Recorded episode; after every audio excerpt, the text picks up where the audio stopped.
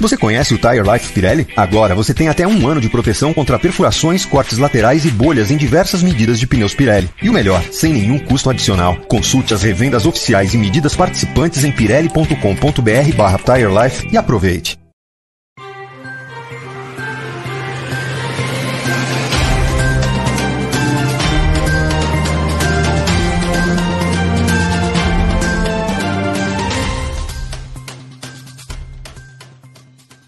Olá, boa tarde. Duas horas e 20 minutos no horário de Brasília. Era ter começado bem mais cedo, mas a Fórmula 1 hoje, e nós todos nos alegramos de não termos visto um acidente fatal que poderia sim ter acontecido com Romain Grosjean logo depois da largada da corrida em Sakir.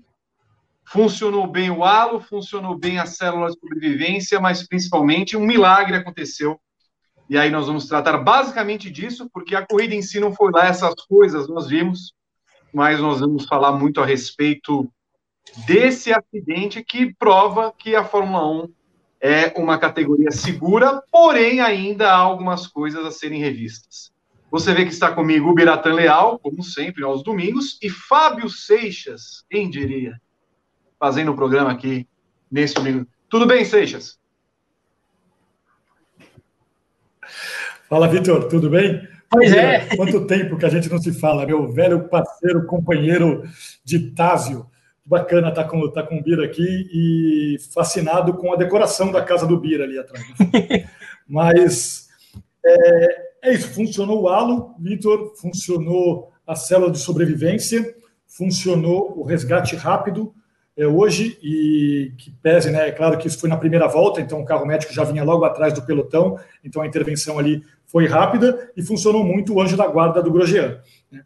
É, a gente teria visto uma morte na Fórmula 1 hoje, não fosse o halo. Isso é fácil de dizer, isso é claro. Né? A gente vendo as imagens, o carro perfurou o guarda-reio, o carro atravessou o guarda-reio, passou entre as lâminas do guarda-reio e só protegeu a cabeça do Grosjean, o. Foi o que, o que nos permite hoje estar falando aqui, conversando aqui, até com bom humor, até dando risada, porque já passou, mas não fosse o halo, a gente estaria lamentando uma morte. O halo existe na Fórmula 1 desde 2018, houve muita polêmica em torno da adoção do halo, muita gente criticou por achar esteticamente feio, né? É feio, tornou o carro mais esquisito, a gente não estava acostumado com aquilo quando o halo chegou à Fórmula 1, assim como o, o, o, aquele, o para-brisa, né, o windscreen ali da, da, da, da Indy. É, mas se havia alguma dúvida, e se eu em algum momento critiquei o Halo, e acho que isso também vale como meia-culpa aí para outros jornalistas que, que criticaram o Halo no passado, acho que essa crítica precisa ser é, revista. Peço desculpas, posso falar só no meu nome, então peço desculpas se algum dia critiquei a adoção do Halo, porque o Halo hoje é, salvou a vida de um piloto não há a menor dúvida, é, pela, pela dinâmica do acidente, pelo, pela explosão. É, mas antes disso, né, antes da, da explosão, pelo simples fato de ter atravessado o guarda-reio, é, a gente hoje estaria lamentando aqui a morte do Roman Grosjean. Não anotei o nome do segundo piloto, Seixas, mas um certamente foi Guido Vandergaard, que é um piloto atuante nas redes sociais, que falou algo similar.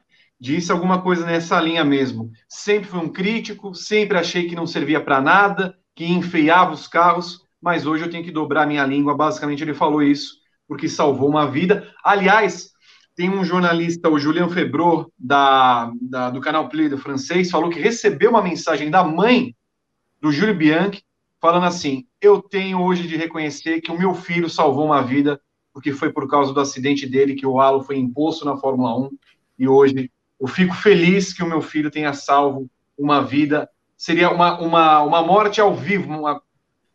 Basicamente, o, o Grosjean seria carbonizado. E deu sorte, deu sorte não ter sido, não, não ter desmaiado, né, Bira?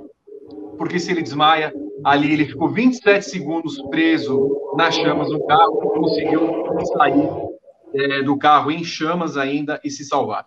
Tudo bem, Bira? Não, tudo bem. É... É estranho falar em tudo bem quando a gente tá falando do assunto desse, mas tá tudo bem mesmo, porque no final das contas o Grosjean saiu com algumas lesões mais perto do que poderia ter acontecido. Assim, ele deveria, ele tem motivos para estar tá pulando de alegria, né? É, considerando ele só não deve estar tá pulando porque ele tá com o pé machucado, né? Não tem que fazer isso não. é, mas é, é, é, impressionante que o Alo salva o Grosjean no impacto direto, e mesmo que ele, por algum motivo de muita sorte, ele, é, a cabeça dele sobrevivesse ao impacto, é, mas talvez ela deixasse ele inconsciente, né? Mesmo que de repente não pegasse tranche, ele ficaria inconsciente. O que daí talvez o fogo é, que fosse uma, a, o causador de uma morte, e no final das contas, nenhuma das duas coisas aconteceu. É, foi impressionante. Foi engraçado que eu estava no comecinho da corrida, assim, como faltava ali uns 5, 10 minutos ali, fui me trocar um pouco, tudo, né? E acabei perdendo a primeira volta. De repente eu vejo minha mulher e meu filho gritando na sala que tinha acontecido. E assim, minha mulher não vê tanto corrida e o meu filho tem 10 anos, então ele não está acostumado a ver um acidente desse. Eu que acompanho Fórmula 1 há muito tempo, já nos anos 80, 90, a gente via às vezes algum acidente desse. E, vem, e quem conhece a história já também já viu muito VT de acidente dos anos 70 em que isso acontecia corrida sim, corrida não né? Alguma coisa assim.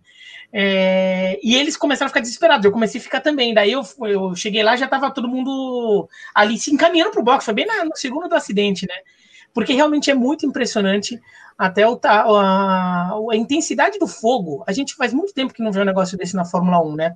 O que era um mérito da Fórmula 1, mas é, a forma como aconteceu nessa corrida vai fazer, é, acho que obriga a Fórmula 1 a fazer uma investigação sobre tudo que aconteceu nesse acidente ali, para que não aconteça de novo. Para não ter que. Porque o halo tá ali para proteger, mas a gente uhum. quer que ele não precise tá, não, não precise ser a última, né, o último última salvação ali, que outras coisas tenham entrado em funcionamento antes para que não, não chegue lá no, no halo que, que simplesmente é o é, é a instância final ali, né?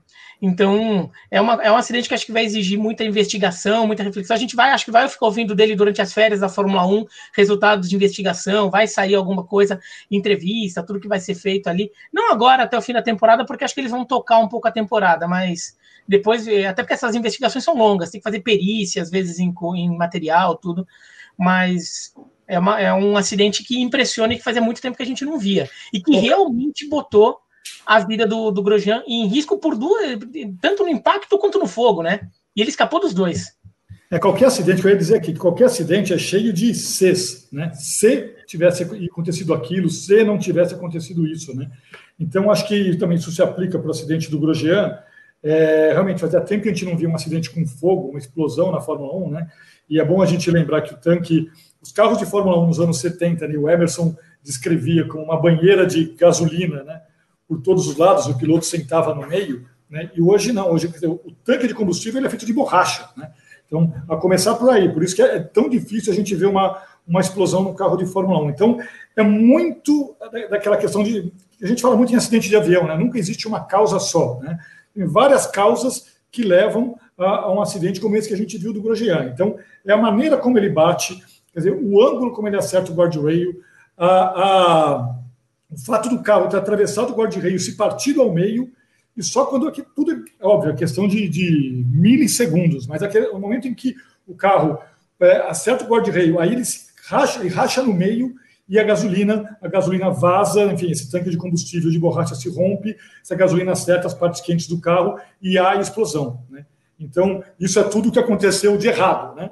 até o momento da explosão. Depois tem tudo o que aconteceu de certo para o Grosjean, que foi o halo que é o macacão, né, de Numex, essa, esse material que, que anti-incêndio, anti-chamas, que permitiu que ele ficasse esses quase 30 segundos dentro do carro e não morresse carbonizado. Né? É, o fato do, do carro de. O médico estar tá logo atrás e ter conseguido ali. O médico foi um herói, porque ele saiu correndo do carro. Primeiro, ele ajuda ali o fiscal a acionar o extintor, e aí ele se mete no meio daquelas chamas com a, a proteção do extintor para ajudar o Grosjean a sair do carro. E o Everaldo Marques foi muito feliz na narração ali na Globo. Ele notou até que o Grosjean saiu sem a sapatilha, né? O cara, o cara perdeu a sapatilha. Então, assim, é tudo que deu certo, aliviando tudo aquilo que deu de errado é, instantes antes. Né? Então, acho que aí a gente conta a história desse acidente do Grosjean. E que bom que o que deu certo, deu certo. Né? E, isso, e se o acidente é muito obra do acaso, o que deu certo não é obra do acaso. O que deu certo é coisa pensada. Então, é o halo, é, é o macacão, é a intervenção rápida. É, que bom que essas coisas foram pensadas. Concordo com o Bira, acho que vai, vai haver agora uma, uma, um estudo que a Fórmula 1, é, que reagiu tão bem à morte do Bianchi e a outros acidentes, também agora pense se existe alguma forma de tornar esse carro ainda mais seguro, de impedir que esse, essa borracha do tanque se rompa, de impedir que um carro atravesse o guarda-reio, porque é, se ela aprendeu no passado, que ela agora se debruce sobre esse acidente para aprender de novo. E, e por que, né, quando o carro se divide, o tanque fica do lado do piloto, não fica com o lado do resto do carro? Né? Porque se pega fogo no resto do carro, problema do resto do carro. É só ferro queimando. Sim, né? O problema é o tanque Eu acho que ali vira, virou uma massa só, né? Ali, assim, é, mas. Pedido, naquele, naquele primeiro momento é, uma, é difícil até de, de descobrir o que, que é a, parte da frente do carro, o que é a parte é. do carro. Não, mas de repente, na, na hora de reprojetar, pensar em algum mecanismo que faça, por exemplo, se a parte do carro vai para um lado e a frente do carro vai para outro, que ela puxe o tanque né, para ela, né? De alguma mas, forma. Não tem a menor dúvida, não tem a menor dúvida que e aí não precisa nem falar é, que a gente está falando muito em anos 70, anos 80, não. O ALA de 2018, gente. É, é. Três anos atrás, o Grosjean ele teria sido degolado e carbonizado. É isso, sim. São palavras duras, mas é isso que teria acontecido três anos atrás. O nosso, até para explicar para o pessoal, vocês obviamente sabem que nós estamos começando o programa muito mais tarde do que deveria, e hoje, aqui em São Paulo, eu moro em São Paulo, o Seixas está no Rio de Janeiro. O Bira já votou. Eu preciso votar daqui a pouco. O nosso Rodrigo Berton foi votar, tanto que na retaguarda hoje está o nosso Renato Ribeiro, que precisa votar. Então, todo mundo vai precisar votar em algum momento aqui, tirando o Bira. Então, só para explicar para vocês que nós vamos ter meio que um tempo hoje para o briefing acabar, explicando dessa situação. E até porque em São Paulo, daqui a pouco é capaz de cair uma tempestade, porque está muito calor e vem aquelas trovoadas gerais. Eu queria lembrar, inclusive, teve uma. É, é, só para explicar, Vitor. Eu Oi? percebi que ia dar ruim no horário. Eu fiz, comecei a fazer a conta na cabeça, vai dar ruim no horário. Eu fui votar na hora da bandeira vermelha. Quando eu percebi que, como eu voto aqui do lado, até vou a pé, quando eu vi que ia dar problema, eu falei, putz, vou aproveitar e votar voando. Porque daí dá tempo é. de. Eu voltei assim, 10 minutos antes, não, 5 minutos antes de relargar. Né? Mas assim, é porque deu para ver que ia dar ruim mesmo. Então eu já previa que, que teríamos problema de horário. É, o, o meu menos foi os 45 minutos. Assim, bom, 45 minutos até dá. Mas aí não, não fiquei na dúvida se eles iam a, a acelerar ou não a, o, o, processo de conserto ali do guarda-reio, que colocaram também meio que um, um concreto. Se acontecesse alguma coisa depois. Concreto. Também uma coisa calamitosa, né? É, temerária. Acontecesse alguma coisa depois, né, Seixas? Meu Deus do céu, mas, mas enfim. Então, só para explicar para vocês que nós vamos ter meio que um limite de tempo hoje, porque a gente precisa também ter o nosso dever cívico aqui no, no briefing. O Renato Ribeiro vai colocar algumas fotos também, as imagens, mas eu queria também resgatar com vocês dois pontos. Um primeiro do Reginaldo Leme, que acompanhou grande parte dos acidentes da Fórmula 1. Ele falou assim: Eu nunca vi isso em 40 e tantos anos que cubro a categoria. É que o Reginaldo também, assim, é... hoje nós estamos em tempos que a, a a nossa visão é muito mais ampla em relação às imagens. Mas a gente pegar, por exemplo, o acidente do François Sever e do Tom Price, a gente tem meio que visões únicas daquele acidente. São aquelas, aqueles, aqueles ângulos de câmera que a gente vê e tem meio que na retina. Esse, curiosamente, que nós quase vimos uma morte, nós tivemos várias cenas. Né? Primeiro, a, o acidente aéreo, quando a gente vê. Segundo, a da batida em si que é um movimento brusco que o Grosjean faz à direita, que talvez ele não tenha percebido que o Kvyat estava para trás. Então ele tenta, eventualmente, sei lá, passar alguém que estava na frente dele e não vê que o Kvyat está do lado dele. E depois a gente vai acompanhando os momentos que são preocupantes, que é, foram três minutos que a direção de prova não mostrou o acidente. Né? A bandeira vermelha é acionada no momento, rapidamente, e depois a gente não tem as imagens do acidente. Aí levanta a preocupação, né? Então, talvez por isso o Reginaldo também tenha se levado em falar que foi o acidente mais impressionante que, que ele viu. Da, talvez da nossa geração, né, da, nós que somos um pouquinho mais novos, talvez tenha sido mais impressionante, porque, como o Seixas falou, né, Fábio, é, se não é o halo e se não é todo esse material de proteção, a gente teria visto uma, um piloto em chamas, carbonizado, definhando no carro. É isso, eu lembrei também, assim, dessa coisa do carro se dividir ao meio, né? eu lembrei do acidente do, do Martin Donnelly, né, em Jerez, em 90, né, aquela cena horrível que você vê o Martin Donnelly enfim, de um lado, né, e o carro do outro. Então, assim, é... e concordo com você, Vitor. Eu acho que a gente tem poucas.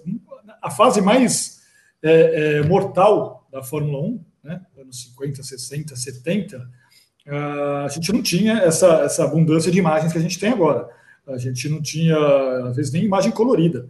Né? A gente não tinha, às vezes, nem o vídeo. A gente tinha três ou quatro fotos de um cara que estava ali, um fotógrafo que estava ali com a sua câmera rudimentar atrás de um guarda-reio, atrás de uma árvore e conseguia fazer a foto. Então, assim, é, acho que a gente já teve acidentes mais horripilantes na Fórmula 1. Né? É, esse é um acidente, enfim, ninguém quer fazer o ranking do, do, acidente mais horripilante aqui, mas acho que a gente já teve acidentes é, piores e certamente tivemos acidentes, né? obviamente tivemos acidentes com consequências bem piores, mas é que é isso, hoje a gente tem todos os ângulos. Do ponto de vista jornalístico, editorial, né? nós somos jornalistas aqui, nós somos apenas fãs de Fórmula 1, eu continuo achando uma aberração a gente, é, nós sermos privados das imagens é, logo que elas acontecem. Né? Porque qualquer lance, qualquer piloto ultrapassando qualquer piloto em qualquer momento da corrida, o diretor de prova corta para lá e a gente tem essa imagem. Então, é, é claro que o diretor de prova da, da, da Liberty, da Fórmula 1, enfim, tinha essa imagem e é uma decisão editorial não cortar para essa imagem no primeiro momento. É, eu acho isso errado, eu acho isso idiota. Eu acho que é, a notícia, boa ou ruim, né, a, a imagem, é, horripilante ou não, é, ela precisa ser mostrada. Ela, ela é uma imagem, ela, é uma informação jornalística, ela é um fato jornalístico. E ela fica sendo é, é, censurada, ela fica sendo negada para quem está acompanhando a Fórmula 1 naquele momento. Isso é, e não é só na Fórmula 1, não, tá? Isso acontece em, em quase todas as categorias. Eu acho uma, uma aberração, uma idiotice do ponto de vista jornalístico. Também tem outro ponto, né, Seixas? Eu não sei exatamente como funciona a Fórmula 1 TV, né, mas se eventualmente alguém puder acompanhar a corrida de acordo do prisma da onboard do seu piloto favorito, ela vai estar vendo ao vivo lá. Não tem um corte na transmissão.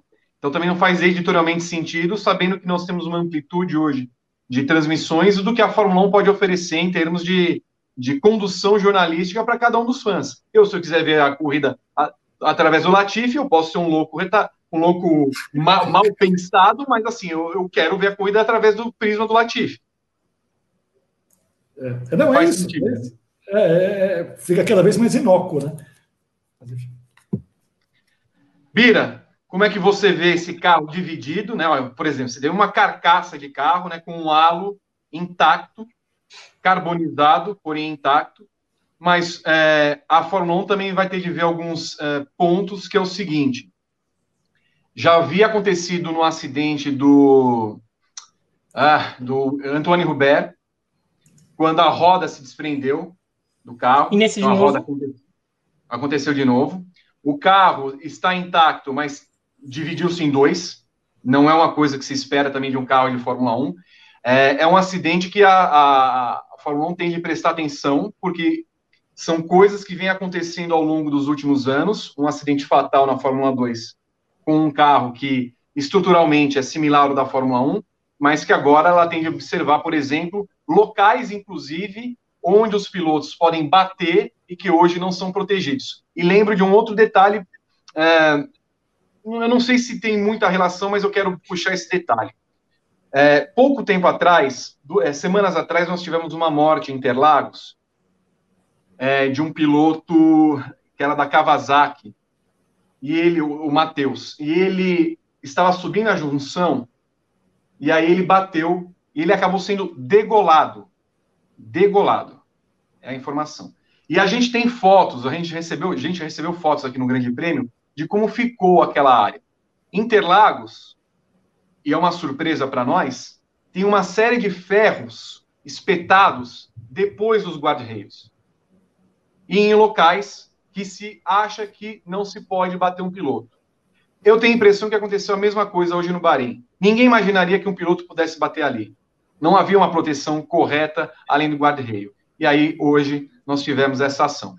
É, uma, é, um, é um motivo a mais para que não só a FIA se preocupe com a segurança dos carros, mas que a, a, a comissão dos circuitos haja para verificar em que pontos que há é, falta de segurança nos vários em que a Fórmula 1 acaba atuando.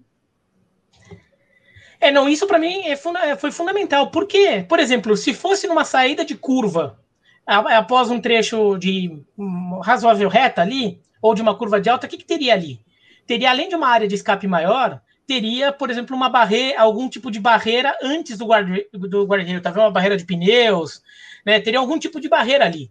E não tinha. Por quê? Porque eles não imaginam que um carro de corrida de, de Fórmula 1 vai escapar para aquele lado. E escapou. E escapou porque é largada. Né? Até falei no Twitter, teve alguém que no Twitter falou: Nossa, muita sorte que o, que o safety car vinha logo depois. Eu falei: Não é, não é exatamente sorte, porque na largada o safety car tá vindo atrás. E esse é típico de um acidente de largada. Esse tipo de enrosco que a gente viu do, do Grosjean, cortando de um lado para outro, do nada, é porque você está naquele, naquele bololô de largada, então às vezes acontece de um piloto fazer um, um ter uma manobra é, repentina é, é, imprevista e o, o, de trás não perceber também direito, ou não ter tempo de sair. E daí ele desvia e bate para dentro. Então, é um acidente muito de primeira volta mesmo. Então, e tem que pensar, talvez aqui tenham que considerar mais isso. Né? É, de repente, é, cercar mais, vai, o autódromo de, de barreiras de proteção e praticamente tu fala assim: tem áreas de mais risco, mas toda área é área de risco. Qualquer local, porque qualquer acidente na Fórmula 1 é um acidente forte. Então, mesmo que a chance de um acidente naquele ponto seja pequena, se acontecer, vai ser forte. Tem que ter uma proteção a mais é, do que a básica, que é o que tinha ali, né? Que era só a grade. Então, acho que eles vão ter que pensar nisso. Quando a gente fala que, que Interlagos não é, não é um, um circuito para moto, é esse tipo de coisa, né? Porque moto bate diferente de carro. Os pontos uhum. em que a moto sai, né? A forma como a moto bate é diferente, porque a dinâmica da prova é diferente. Então a moto tem lugares que numa moto é arriscado que no, no corrida de carro não é, né? É, agora, talvez tenha que mudar um pouco a visão de áreas de menos risco na, nas corridas de carro. Só para voltar um pouquinho na, no comentário anterior do Fábio, eu concordo com ele sobre as imagens, tá? É, tem gente aqui, eu tô vendo até nos comentários falando que está querendo ver sangue, não é isso. E eu vou falar até por um lado positivo. Aqui, é, o Vitor, o Vitor, não sei se não era muito criança na época, né? Mas acho que lembra do acidente do Berger. Sim, o acidente do Berger. É, é na Tamburello. 89 Tamburello, com a Ferrari. 89. Eu, eu lembro, eu, tava, eu, eu, já era grande, ele tinha 11 anos, eu lembro bem do acidente. E uma coisa que me que marcou muito, não só aquele acidente, mas toda a repercussão do acidente, não foi só o acidente em si, mas foi o atendimento imediato dos comissários e, do, e dos fiscais em Imola. Eu até me lembro, e tenho esse número na cabeça até hoje: 14 segundos foi o tempo que levou para chegarem ao Berger e tirarem é, e, e, começarem a apagar o incêndio. Então, às vezes, até deixar a imagem ajuda. É, primeiro, não só a gente a entender o acidente, mas até às vezes até tranquilizar, porque a Fórmula 1, a transição de hoje só mostra que o Grosjean está ok quando o Grosjean está dentro do carro do safety car conversando. Ou seja, eles já poderiam há minutos ali ter informado todo mundo que o Grosjean estava bem se a gente tivesse visto o Grosjean saindo, se a gente tivesse visto né, o pessoal tirando. Essas imagens só vieram ao ar muito depois. Então, mostrar, às vezes, até ajuda a tranquilizar. Agora, é claro, se vai para mostrar, não é para chegar e botar um super close, botar, botar um zoom ali no cara, entendeu? Para ver se também. Tá é, é a informação, porque você está angustiado. Agora, imagina a, a mulher do Grosjean, o filho do Grosjean, a mãe do Grosjean vendo a corrida, que assim, é, elas ficaram cinco segundos a mais sem saber se o filho estava vivo ou não. Né? Foi mais do é que cinco, isso, cinco cinco minutos. O que pode parecer bom, mas cinco minutos, quando você está pensando se o seu marido, se o seu filho está vivo, é assim, é uma eternidade. Eu não quero nunca ter que passar, passar por essa sensação. Entendeu? Então, assim, acho que isso é uma informação que você tem que passar até pelo lado positivo. Claro que se você perceber que está muito ruim, é, que foi o caso até da, do acidente do Senna, por exemplo, você já começa a mudar um pouco, ângulos mais abertos, né? Que, que foi o caso do Senna, né? Que é, na hora até mostra de perto e depois ele só fica mostrando imagem de helicóptero, aquelas coisas, né? Para não mostrar de perto. Não é querer ver sangue, é informação. As pessoas querem e precisam saber. E, e, e eles tinham já as imagens comprovando que ele estava bem. Eles demoraram porque eles queriam ter uma certeza absoluta, mas poderiam já ter tranquilizado as pessoas, porque se, se você vê o cara saindo andando, falar, ô, oh, não morreu, né? Você já passou. A pergunta inicial você já foi respondida, se ele tinha morrido ou não. Muito bem. Quero só trazer primeiro. O nosso Renato Ribeiro está aqui é, colecionando as imagens. Ah, não, ah, não, já voltou. Você Opa. já voltou? Já voltei. Caramba, Rapaz, Boa tarde a todos. Você, você, mora em cima de um colégio ou não? É isso? Não, não, não. É que a gente fez uma, uma logística aqui. A Marina, minha namorada, ela desceu alguns instantes antes de eu entrar no ar, já deixou o carro ligado. Eu botei o programa no ar, saí, ela me levou até a escola, eu votei e ela me trouxe de volta é, são e salvo e já com o dever cívico cumprido. O, o Renato Ribeiro já saiu também para organizar as notas, vai votar também. Então, obrigado para o Renato que segurou a onda enquanto eu fui até o colégio votar. Eu espero que você tenha acompanhado o programa e tudo que foi falado. Acompanhei. A gente foi com o programa ligado no celular, acompanhei o que o Bira falou, que ele não, não assistiu a primeira volta e teve a notícia pela esposa e pelo filho. Acompanhei, Vitor. Aqui é trabalho. Eu precisei ir para ver se desse algum problema, eu voltava, né? Não, você deu. Eu quero, eu quero depois as imagens de você na, na, na urna, digitando o número lá. Com o celular, assim, né? É. é, por favor. Muito bem. Aproveite, Rodrigo Berton. Eu quero que você traga uma discussão que nós estamos tendo nesse momento aqui. Seixas e o Binatan têm a mesma opinião é, de que é, não faz sentido a Fórmula 1 cortar as imagens e deixar o público preocupado eventualmente quando acontece um acidente da natureza do Grosjean. Muitas pessoas no chat são contra isso, preferem que se espere editorialmente, jornalisticamente falando. O Biratã e o Seixas acreditam que sim. Eu também tendo a crer que seria melhor mostrar as imagens do que não. Você, como fotógrafo, você que trabalha em pista, como é que você vê uma situação como essa e como você lidaria com uma situação de eventualmente tirar a foto de um Grosjean naquele momento e, e colocá-la no ar, dependendo da situação do piloto? Colocar no ar rápido ou esperar a situação do piloto? Faço a foto e publico na hora.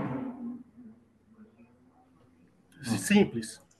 É o nosso trabalho, é informar, independente de de qualquer coisa, nosso trabalho é informar e também concordo que, que esse suspense que cria, eles já sabiam que o Grosjean tinha saído do carro, porque eles tinham as imagens ali na suíte. A gente acha que eles só têm uma imagem, não, eles têm todas as câmeras da corrida em vários monitores, eles já sabiam que ele tinha saído, eles já sabiam que ele tinha sido socorrido, já sabiam que ele estava no carro de segurança. Se ele ficou 29 segundos dentro do carro, foi o tempo que a direção de transmissão teve para saber que o piloto não tinha morrido para saber que ele saiu andando do carro apenas com queimadura, porque ele já saiu machucando a mão.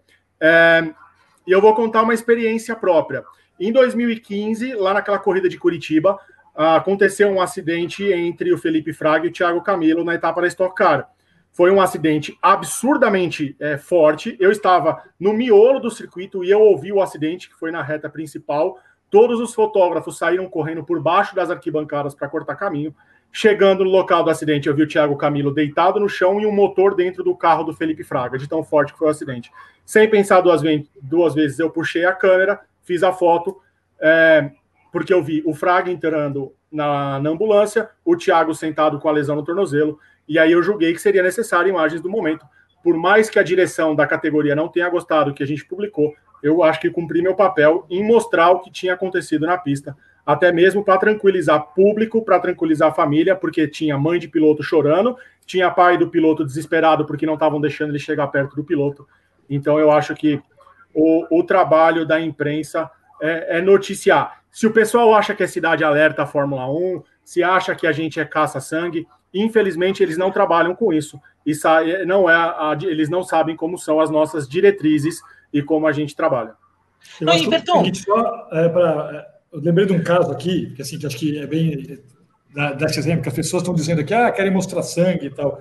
Não é isso. Bobagem. A gente, a gente quer informar. A gente quer informar. É, as pessoas estão assistindo um esporte que é um esporte de risco, é um esporte em que, infelizmente, às vezes há mortes, né? E, e, e às vezes a morte, o acidente, o, Por exemplo, o Vitor plano em acidente, o Vitor acaba de ser acidente. É, é, esse tipo de coisa acontece. Né? Então, é, eu lembrei aqui do o Angelo, tem uma história que é enfim, famosa na Fórmula 1, mas talvez muita gente não saiba, do Angelo Orsi. Né? O Angelo Orsi era um, um, fotógrafo da Fórmula 1, décadas cobrindo Fórmula 1, era amigo do Ayrton Senna, e ele estava exatamente no guarda-reio da Tamburello no momento em que o Ayrton Senna é, bateu o acidente. É quase por instinto de fotógrafo, ou talvez totalmente por instinto de fotógrafo. Na hora que o carro bateu na Tamburello, ele só colocou o braço para cima e disparou a câmera dele e fez uma série de fotos. É, e ele nunca publicou essas fotos. Ele nunca publicou essas fotos porque, é, passado o calor do momento, é, não fazia o menor sentido publicar aquelas fotos. Eram fotos do rosto do Senna sem o capacete. Isso, é, realmente, aí você já passa, é, na minha opinião, o fio é, da, da, do que é informação jornalística, o que é algo é, macabro. Né? É, agora, isso é uma coisa. Outra coisa é, ao vivo, um acidente. O diretor de prova, tendo a imagem é, e vários ângulos de um carro pegando fogo e do piloto saindo desse fogo, o, o diretor de prova cortar para essa imagem. Isso ele tem em tempo real. E demorou, como o Bira lembrou aí, alguns minutos para isso acontecer. Então, são situações muito diferentes. É, eu ia até falar do justamente o exemplo que o, que o Fábio deu. As pessoas aqui estão considerando que é muito assim: ou se publica tudo ou se não publica nada, o que é uma tremenda de uma bobagem. Não é assim que funciona. Fotos do Senna tem de monte ali. Tem, tem essas que o, que o Fábio Seixas falou. Acho que o Roberto Cabrini chegou a relatar que ele que teve é, algum fotógrafo, gente que fez foto, que chegou, o Roberto Cabrino cobria o Grande Prêmio pela Globo, né? Aquele Grande Prêmio, que chegou a oferecer fotos exclusivas ali para ele, ele não aceitou, né? Então, assim, é, não é, nesse caso, o fotógrafo que ofereceu as fotos é, foi canalha, tá? Mas assim, o Orsi que tirou as fotos aí que, que o Fábio relatou. A gente não tá falando que tem que ficar mostrando detalhe ali. Se mostra o um acidente. E assim, no momento que você já tem a imagem do cara é, é, é a salvo, mostra a maldita imagem do cara salvo né? Isso não aconteceu, entendeu? Então ficou cinco minutos ali enrolando e ele, assim, a gente falou, quanto tempo demorou pro, pro Grosjean sair do carro? 30 segundos, não foi? 30 segundos não tinha nem terminado a primeira volta. O Hamilton não tinha terminado de completar a primeira volta ainda, né? Eles já tinham a imagem do Grosjean a salvo. Por que não mostraram essa imagem? Eles esperaram o incêndio acabar, tudo para mostrar essa imagem, mas assim, o que você não quer saber se o incêndio acabou ou não. Você quer saber se o cara tá bem. Você só quer saber isso. Eles tinham essa imagem, eles tinham essa informação. Eu até entendo, eu não, eu não vou condenar loucamente a FIA. Eu entendo que, assim, é uma questão difícil para gente, que é jornalista, e quem está tá fazendo esse trabalho lá também é jornalista. É uma situação difícil, você tem que ir com sensibilidade, tomar cuidado, tudo. Mas ele já tinha a imagem, a informação, né, em forma de imagem, que o cara estava a salvo. Então, por que não mostraram isso na hora? Né? Eu sei que, assim, eu entendo que tiveram pudor ali, mas podiam mostrar. E claro, se for para mostrar que o incêndio continua, mostrar de longe, não é? A gente, a gente não tá querendo ver o sangue. Mas assim, para as pessoas entenderem, apagou ou não apagou a porcaria do incêndio, tudo, putz, será que dá tempo? Será como ele vai? Não fica mostrando de perto, mas assim, se o helicóptero se depois, digamos que tivesse acontecido algo pior, tá? E daí ele vai para o helicóptero e sai do helicóptero, nem fica mostrando o helicóptero decolar, você vai ficar angustiado com aquela imagem já. Né? Não tem que mostrar a imagem quando o Ratzenberger morre. Lembra que mostra o pessoal fazendo massagem cardíaca? Essa imagem não é para mostrar. Essa imagem até entendo que você não mostre. Você só informa que isso aconteceu, mas você não precisa ter como forma de imagem. Né? Você pode pôr um comunicado assim: não, ele saiu ali, sei lá das quantas. É, pode até falar que de, com tentativa de reanimação. E de repente você até poupa as imagens mas pelo menos você dá a informação. Agora, nesse caso, ele estava salvo. Eles, 30 segundos depois do acidente, eles já tinham essa informação, não precisava ter tido tanto cuidado. Até pela nossa experiência, Bira, em acidentes desse tipo, a gente já imagina que quando a transmissão de prova não mostra as imagens, que deu uma merda. Exatamente, que é o caso do Justin Wilson, né, do Don Weldon. Daí você pensa, deu merda, né? Até a transmissão do Uber no ano passado quando é, eles demoraram para mostrar o acidente do Uber, a gente já imaginava de antemão que já tinha dado algum problema, algum acidente, alguma consequência muito grave, para eles não estarem mostrando. Eles sequer mostravam a subida da Ruge. Ele bateu na Radion e eles não estavam mostrando nada.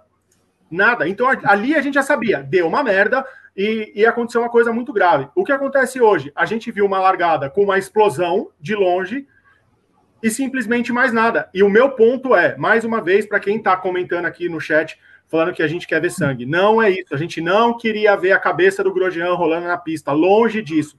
O nosso ponto é, o diretor de prova teve as imagens em tempo real de que o Grosjean estava bem. Ele saiu do carro 29 segundos depois do acidente. Com 29 segundos, o Hamilton ainda não estava no setor 3, porque a bandeira vermelha foi disparada. Assim que eles passaram pelo micro setor 3 do primeiro setor, ele não tinha passado, ele não tinha tempo de completar a volta. Então o Hamilton, é, ele ainda estava passando pelo segundo, terceiro setor. O diretor de prova já sabia que o Grosjean estava sendo socorrido e estava bem. Na minha opinião, eles teriam que ter mostrado que o piloto estava fora do carro e bem antes de completar a primeira volta. Um, para tranquilizar a fã, para tranquilizar a família, para tranquilizar a equipe, para a imprensa poder trabalhar melhor, porque assim, a gente já estava preparando para entrar no ar. O Vitor me mandou uma mensagem, Berton, vamos entrar no ar. Uhum. É isso. É. E, e, assim, teve gente que, que até que falou: ah, mas o jornalismo de hoje é assim, é sensacionalismo. Gente, hoje é muito mais cuidadoso do que era no passado. No passado, se você quiser alguma imagem do, do Senna, do Julius Bianchi, como eles ficaram, você não vai achar. Se você quiser achar a imagem do, do Helmut Koenig, você vai achar. Né? Do Tom Price, você vai achar. Por favor, não busquem, tá? Mas se você quiser, você acha. Todo mundo que está fazendo essa crítica adoraria ter recebido a informação antes. Todo mundo. Eles adorariam ter recebido o vídeo no WhatsApp. Então é isso, eu só estou falando de informação aqui. E é isso. É isso. Pô. Gostou da minha canequinha do Montoya de 2002 ou não? Coisa linda. 2002. Ó, 2002, café com Montoya aqui. Ó. Aliás, eu estava vendo Hélio Castro Neves e Tony Canaan numa live essa semana falando do Montoya. E aí, o que vocês acham do Montoya? Ah, bom piloto, né? Mas fora da pista, um. Não usaram a palavra escroto, mas deu para entender que era o que queria falar. Pô, na época do Fórmula 1, gente boa. Rodrigo Berton, me traga informações que o público está trazendo, comentários e afins. Bom, primeiramente eu vou ler alguns superchats que o pessoal mandou no início do programa quando eu não estava aqui. O Cleudes Oliveira, Vitor, agora ele é um assinante do Plano Poli. E ontem, Aí, quando eu criei o evento do programa, o Daniel Dalense fez a assinatura dele no plano Hat Trick. E ele já está lá no grupo batendo papo com a galera. O Vando Monteiro. Daniel Dalense, torcedor do Fluminense de Feira. Tá lá batendo papo com a galera já. O Vando Monteiro da Silva por dois reais. Célula de sobrevivência, ralo e não desmaiar. Obviamente ele está falando sobre o que salvou ali o, o Grosjean no acidente. José Libório mandou cinco reais. Um momento que fez tributo a todos os esforços em garantir a segurança dos pilotos. Felizmente, o passado não se repetiu. Viva o halo! André Scudeller mandou cinco reais. Ver o carro ao meio foi assustador, como não vimos há muito tempo. Chefe opressor sem mimimi mandou cinco reais. Boa tarde, amigos. Todos os protocolos e equipamentos e procedimentos que se treinam são para talvez serem utilizados uma vez na vida. Ricardo Guarapari mandou um dólar e 99, falando que não vota mercenário. Adelmo Trigo mandou cinco reais. Acho que a transmissão da Fórmula 1 fez certo em não mostrar de cara o acidente. Poderíamos ter visto imagens horríveis. Temos crianças vendo a corrida. José Libório mandou 10 reais. Quem gosta de fotografia, sabe o Berton mais ainda. O momento tem de ser registrado. O questionamento da publicação é outra coisa, mas o registro tem de ser feito. Concordo. Chefe opressor sem mimimi, o registro das imagens é legítimo, apenas pondera o fato de mostrar ao vivo pela transmissão oficial, como já foi dito antes. Mas faz parte, amores, ainda bem que não se deu o pior. E essas foram os primeiros, as primeiras mensagens com o super chat e dos apoiadores do canal. Aqui no chat do YouTube, Vitor continue mandando, já temos 604 likes. A meta do programa é de 1.388. Daqui a pouco a gente troca a equipe do programa. É, hoje vai ser com emoção. Vai ser com emoção. Inclusive, vai ter uma inversão daqui a pouco, para que Fábio Seixas possa participar do Eis as Notas. Até às três horas, o pessoal lá no grupo do WhatsApp tem para votar nos 20 pilotos e na nota da corrida. E aí nós vamos fazer só uma inversão para que o Seixas também participe desse quadro que tem o batismo de Jorge Perlingeiro, a voz do carnaval carioca. Mais um minuto, portanto, para que. Ô, Rodrigo Berton, me fala, me fala só uma coisinha. Diga. Antes de você falar. Estou acá. Considerando que Renato Ribeiro é o cara que traz as notas do público e Renato Ribeiro foi votar, como virão as notas? Ah, eu acho que ele vai te mandar antes de sair para votar. Ele está num esforço hércules ali, Hércules. Pra, Hércules. É, o Hercúleo. Hércules. Hercúleo. Hercúleo. Eu gosto de falar Hércules. Porque é Hércules, não é Hercules. Ah, vai tomar no Hercules logo e me traz as notas que eu não estou bom hoje. Vai. Tá eu preciso votar. Eu tenho que votar. O Seixas também precisa votar. É, então, foi o, é, o anjo da guarda do Grosjean se aposentou depois dessa ou não? Ah, com certeza, hein? Tenho a impressão que foi a última participação do Grosjean na Fórmula 1. E eu acho que ele. O, o, o anjo lembrando da guarda. Que, lembrando, que anjos, lembrando que o anjos usam halo, né? É, não, é, então, mas o dele, não, guarda dele queimou hoje, né? E, e, e, digamos que o anjo da guarda do Grosjean já merece descansar. Então, é, acho que o anjo da guarda vai descansar e acho que o Grosjean não volta à Fórmula 1. Já estava difícil a vida dele, e, enfim, é, mas acho que agora não volta mais. Grosjean que negocia uma vaga na Foyet. Na Foyet. Acho que ele não vai mais também, não. Ah, vai, não. Se ele ficou nessa, ele vai, vai. Eu quero o Grosjean nas Quintas Minas no ano que vem. Eu acho, quero. Acho. Pô, deixa o cara, coitado, deixa em casa. Eu quero ver. Olha, acho que ele vai falar ele assim. ter saído, ele ter saído com queimaduras na mão e no tornozelo e eventualmente uma costela quebrada é, é, é inacreditável diante da, da, da, cena que vimos hoje, né? Eu acho que a gente falou, é claro, da, da, da periculosidade do acidente, mas como o Seixas também falou no começo do programa, ver as consequências e ver como a, a segurança do carro de Fórmula 1 hoje é muito grande, dá a impressão que, assim, é, é, é, quase a perfeição em termos de segurança, né? É claro que alguns pontos têm ainda de ser revistos, como falamos, né, Seixas?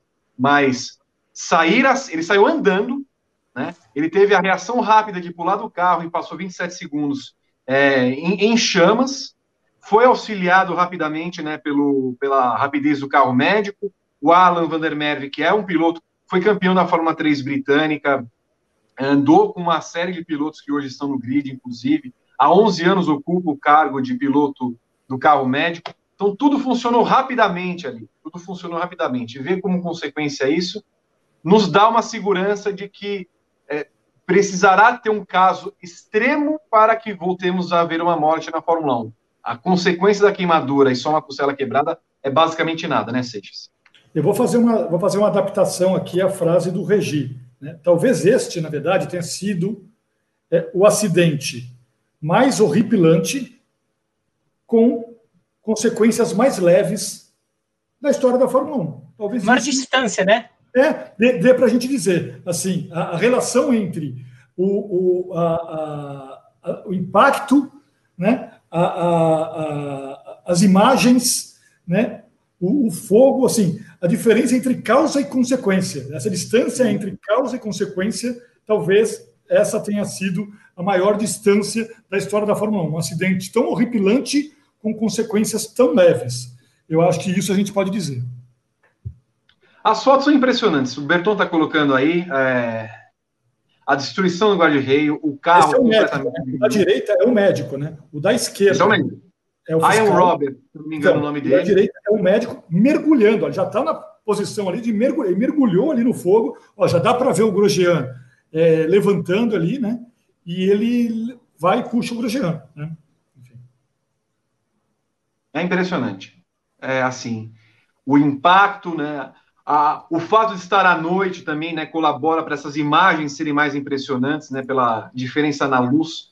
É, é de fato ver o Grosjean normal, falando com as pessoas, né? Ele mesmo foi andando até a ambulância quando andou, transportado que foi para helicóptero, foi de maca, mas estava estava ok. Não deve voltar à Fórmula 1, né? Porque são duas corridas agora na sequência, então eventualmente se tivesse essa fratura na, na costela, deve ter, deve ter uma substituição fácil, ou agora, né, por Pietro Fittipaldi, ou por Luiz Deletrai. Já começou, né, todo mundo aqui eh, no Brasil fazendo a torcida, Bira, para que seja o piloto brasileiro.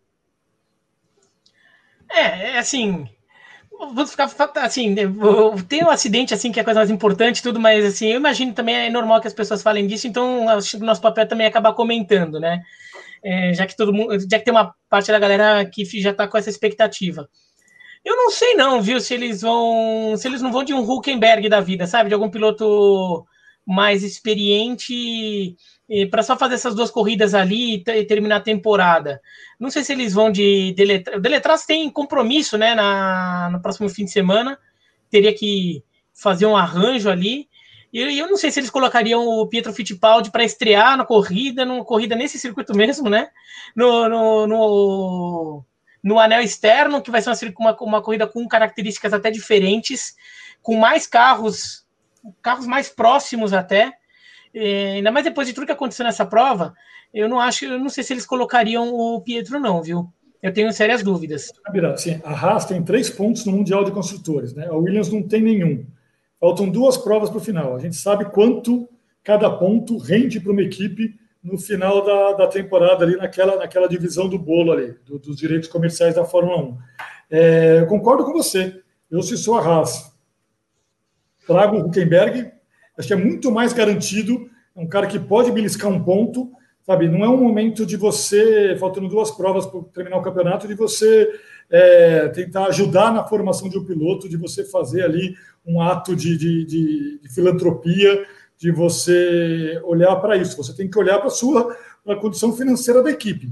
E para a condição financeira da equipe, é, que acabou inclusive de ter um carro destruído, eu acho que é muito mais seguro você trazer um Huckenberg ou algum outro piloto com, com experiência do que colocar um novato para estrear na Fórmula 1.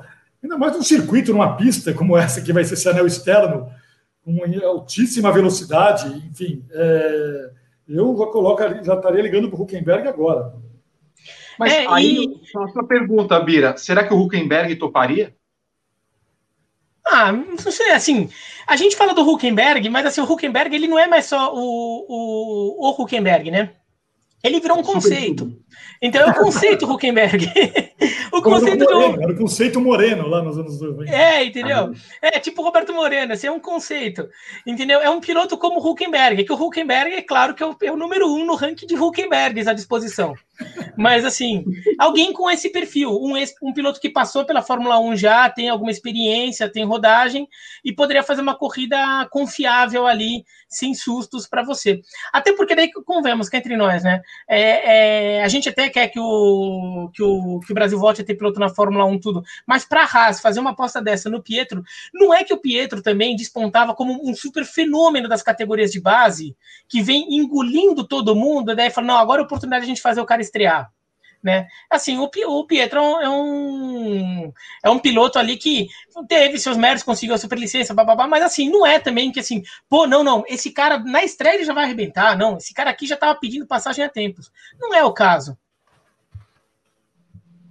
É, eu só fico na dúvida se o Huckenberg toparia. Se fosse uma Renault, uma Racing Point, com carros com que ele está acostumado, toparia numa boa. Não sei se no meio de uma numa negociação que ele está com a Red Bull para ocupar a vaga do álbum, que conquistou um pódio hoje que caiu do céu para o camarada, porque nem de perto ele andou, é, nem de perto no próximo do, do nosso glorioso Sérgio Pérez, eu não sei se pegaria mal para ele. Não, mas, mas também a Red Bull é bom, é bom, Vitor. O cara, o cara pô, vai lá, cara, disputa mais duas provas ali. O cara, enfim, é, ano que vem você vai estar aqui com a gente, corre mais duas provas lá pela Haas e ano que vem você vem para cá, assim, sabe, em termos de, de, de, de rodagem, de experiência, de, de, de, ritmo de prova. É legal. Acho que a Red Bull não, não vejo a Red Bull se opondo a isso. Não, não, não, não, não dizendo por, por, pela Red Bull. Eu estou dizendo por ele mesmo. Eu não sei se ele pensar assim, ah, se eu for mal nessas provas, pode pegar mal na, na briga pelo, pela vaga. Embora também não tenha assim, Mas, não é, deve ter muita mal pela raça, você, é, ir mal pela raça só se ele largar de ré. Não tem fazer o que de pior que ele está fazendo. Tem. Aí assim, ó, é, e pensando numa outra coisa, o circuito externo do Bahrein não deve ter muita dificuldade, né? Você tem uma curva para a direita, que é a, o grampo da curva 1, o resto é tudo alta velocidade, né? O, o anel externo lá é bem, bem rápido. Não deve ter problema, só vir, virar à direita, um anti-oval, digamos assim, né? Mas vai, vai saber. É, vai mas... que ele chama o Schumacher. Mas é, vai ser um circuito curto, né? A extensão da, da pista é curta, então os carros vão andar muito embolados. Tem que ter um pouco de experiência para ficar trafegando num. num, num para ficar de, pilotando num, num tráfego intenso, né? A chance de você fazer uma bobagem é muito maior é que eles vão tomar umas três voltas, né, Bira? As Ferrari e a Haas Alfa Romeo vão tomar umas. Com esse motorzinho sem vergonha, vagabundo, vão tomar umas três voltas. Aí. Ah, é sim, é com certeza. Da... O anel externo do Bahrein. Então, eu estou na expectativa, porque a corrida de hoje, no final. Eu não sei se o acidente em si, Seixas, tirou o brilho da prova. Eu quase nem acompanhei a corrida. Não, cara, a corrida depois, vamos lá, vamos falar da corrida, porque teve uma corrida, né, depois do acidente do, é. do Grosjean, né? É, que também não foi das mais emocionantes. Acho que a única, único momento que eu fiquei com alguma dúvida ali foi quando o Hamilton colocou os pneus médios e o Verstappen e o Pérez colocaram os pneus duros, porque ali eu imaginei, talvez, né? É, e assim, os pilotos falaram muito do, todo o final de semana sobre desgaste de pneus, sobre a abrasividade da pista, tudo mais. Eu imaginei ali, talvez, se os pneus do Hamilton se desgastarem, ele tenha que parar e daí o, o Verstappen vai ficar na pista mais 10 voltas, mais 15 voltas, vai dar o pulo do gato e vai tomar posição. É, mas não aconteceu, não foi isso que aconteceu. Então, é, eles pararam quase que simultaneamente. Né? Então, aquilo que a gente viu o Hamilton fazer é, na prova anterior de conservar os pneus assim com maestria, ele, ele fez de novo. E, e, e os dois pararam é, quase simultaneamente, trocaram pneus e aí ficou no mano a mano. Né? E, é, enfim, a vantagem que o Hamilton tinha construído, ele manteve. Então, nem esse momento de omissão a gente teve. Fiquei com pena do Pérez ali no final da prova, né? o Pérez batendo na trave ali para conquistar o pódio, e aí vimos ali um segundo milagre do dia, que é o álbum é, do pódio. Né? E, para mim, o grande nome da corrida é, foi o Sainz. O Sainz fez uma corridaça, assim. É, o Sainz hoje estava possuído. Passou o Leclerc duas vezes, é, passou todo mundo, né? Quem aparecia na frente ali, ele, ele, ele ia ultrapassando, ia se jogando. O Sainz fez uma corridaça hoje. Acho que se a Ferrari pudesse colocá-lo no lugar do Vettel já na, na, próximo domingo, acho que ela faria isso. Que tal a corrida em Bira? Ah, a, a, corrida em si lá na frente não teve muita emoção, né? É, se a gente tivesse, sei lá, uma perspectiva ali de cinco voltas com bandeira verde de, é, de, é, depois do safety car, poderia ter alguma emoção, porque o Hamilton talvez tivesse ido para o box para trocar o pneu, provavelmente ele iria, né? E daí talvez ficasse numa dúvida, será que o Verstappen, será que ficou apertado ali, o Verstappen vai chegar ou não? Acho que não chegaria, mas a Mercedes mesmo não quis arriscar, achou que poderia ter dúvida, né? Então, é, é, vai, a, a, luta pela vitória era, seria basicamente isso. Agora, no, no, pelotão do meio, eu até achei que a corrida teve. Como teve muito piloto adotando estratégia diferente, né? Assim, os, os, os momentos de parada bem diferentes de, dos, entre os pilotos. Então, ficou variando muito a classificação lá no meio, né? E muita ultrapassagem, porque muito piloto estava com pneu melhor do que os, os carros da frente dele e daí ia passando. Então, assim, até que teve algum. Teve, assim, pelo menos para a transmissão em si, eles ficaram focando muito ali no Ricardo, no Ocon, no, no Sainz, no Norris, né? E ali pelo menos teve ação. Vai, o público, pelo menos. O duro é quando você tem aquela corrida. Grande, é, normalmente grande prêmio da Espanha e grande prêmio de Porto Ricardo. Em que você fica o dia inteiro vendo o líder dando volta ali. Só fica vendo o líder dando volta. Às vezes vai para o segundo, às vezes volta para o líder. Não está acontecendo nada, em, em, em, nenhum ponto da, da pista, né? Nessa daí, aquele pelotão do meio, acho que até é, foi divertido. Mas de fato não foi uma super corrida ali. Uma corrida que até tinha margem para estratégia, né? De briga de estratégia, mas acabou não tendo tanta. Né, da liderança. É, não teve também por causa do, do acidente do Grosjean, né? Porque daí sim, todo mundo sim. pôde colocar o pneu que quisesse. Né? A gente tinha visto ali no começo gente, a maior parte de gente com médio, mas sei lá, o Raikkonen lá atrás estava apostando em duro. Então, enfim, poderia ter alguma, alguma maluquice estratégica ali, alguém tentando. É, igualou, coisa. né? É, na hora que você tem um acidente, todo mundo, aí todo mundo vai meio que no arroz com feijão. Sobre a, a, corrida da semana. Bom, primeiro, sobre essa corrida desse domingo. A pista é uma pista. Enfim, o Bahrein é uma pista que, que proporciona ultrapassagens, né? Então, não é como a da, a da, da, Espanha, da Catalunha, do Barcelona, enfim, que o Bira citou aí, que é uma, é uma tremenda chatice. Mas é, a gente vai ter essa próxima no domingo que vem. O campeonato desse ano, acho que a FIA conseguiu pegar um limão e fazer uma caipirinha muito das boas dessa temporada. Né? Porque coisas que a gente tá, que jamais a gente veria na Fórmula 1, no calendário, a gente está vendo esse ano. Né? Então a gente não teria, talvez jamais, Portimão na Fórmula 1, talvez a gente jamais tivesse esse anel externo na Fórmula 1, talvez a Turquia jamais voltasse novamente para a Fórmula 1. Então, é, Mugello?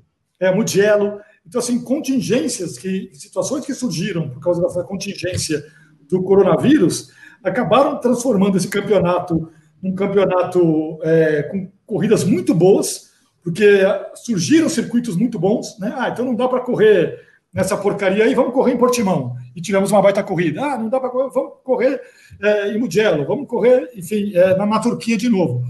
Tomara, né, que, enfim, é, a Fórmula 1 para 2021 não dá mais, mas seria legal que a Fórmula 1, talvez para 2022, olhasse de novo para esses circuitos e, e para algumas soluções, porque a gente acabou tendo corridas que a gente vai lembrar por muito tempo. Né? Eu lembro em 2020, 2020 teve aquela loucura de pandemia, e daí fizeram uma maluquice, correram no anel externo do Bahrein e tal. Deve seria legal se essas coisas, é, se algumas dessas corridas fossem mantidas. Não, e até porque você tem, por exemplo, uma corrida em anel externo, é um tipo de pista que não tem na Fórmula 1. Né? Então você cria tipos de prova mais diferentes uma da outra, né? E não fica tudo naquele circuito meio padronizadinho.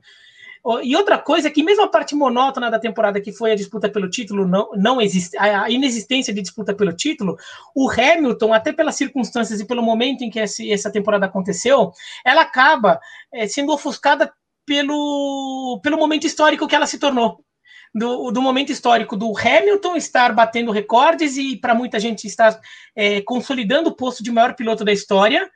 E, e, até pela questão social que o Hamilton começou a chamar muita atenção. Então, passa a ser a monotonia da briga pelo título passa a ser aquela coisa de você admirar um super talento que você que para muita gente só agora está sendo reconhecido como um dos grandes da história. É que nem sei lá, você vê nadar em Roland Garros, você sabe que ele vai ganhar, mas você fica admirando por quê? Porque você não fica reclamando da monotonia, você fala como esse cara é bom, como eu tô tendo oportunidade de ver um cara bom. O Hamilton desse ano tá fazendo isso com a gente. Exatamente isso. É, 2020 tem essa questão da pandemia e tal, mas tirar a Fórmula 1 do prumo realmente foi algo bom. E tomara que a Fórmula 1, que está se propondo a ter 24 etapas, né, Seixas, ela quer fazer uma, um rodízio de algumas corridas. E que bom seria se ela trouxesse sempre, por exemplo, uma nova, digamos, voltar a Sepang, colocar a Indonésia, é, e, e tirar algumas provas que têm sido ruins ao longo dos últimos anos. Barcelona e Paul Ricard, não faz sentido estar na Fórmula 1. São corridas ruins. Então reveza as duas. Coloca uma cada ano.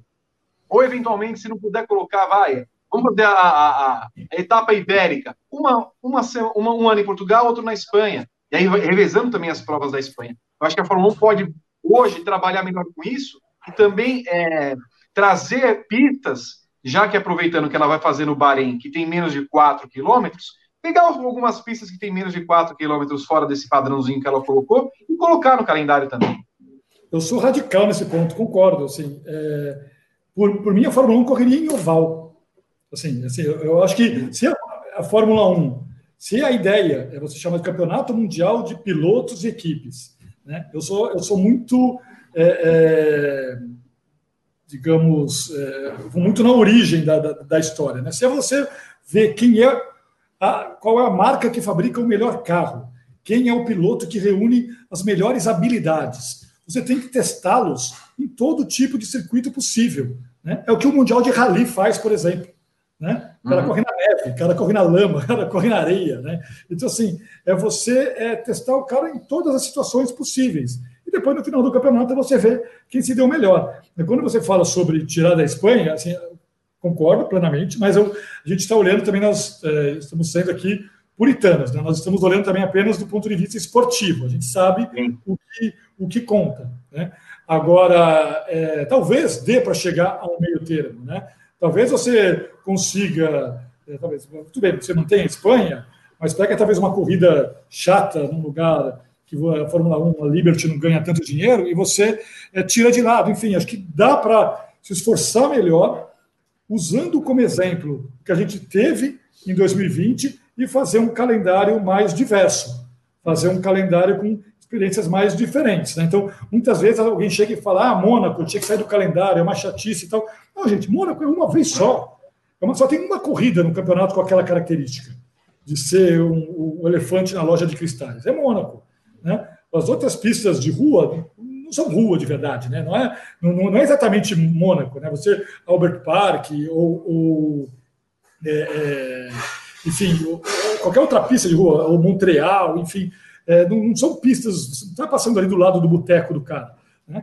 Então, assim, eu acho que você tem que ter uma, uma, uma, diversidade de pistas. Você tem que ter pistas como pistas no parque, você tem que ter pistas de rua, você tem que ter autódromos, você tem que ter talvez né, o externo e você tem que ter o oval. Acho que aí você você reúne é, e você consegue extrair ali realmente o que tem de melhor e quem, quem é o melhor cara em todas as situações.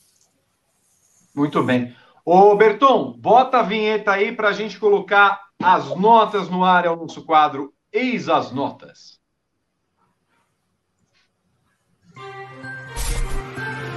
E agora, depois de mais um grande prêmio de Fórmula 1, eis as notas. Só se for agora.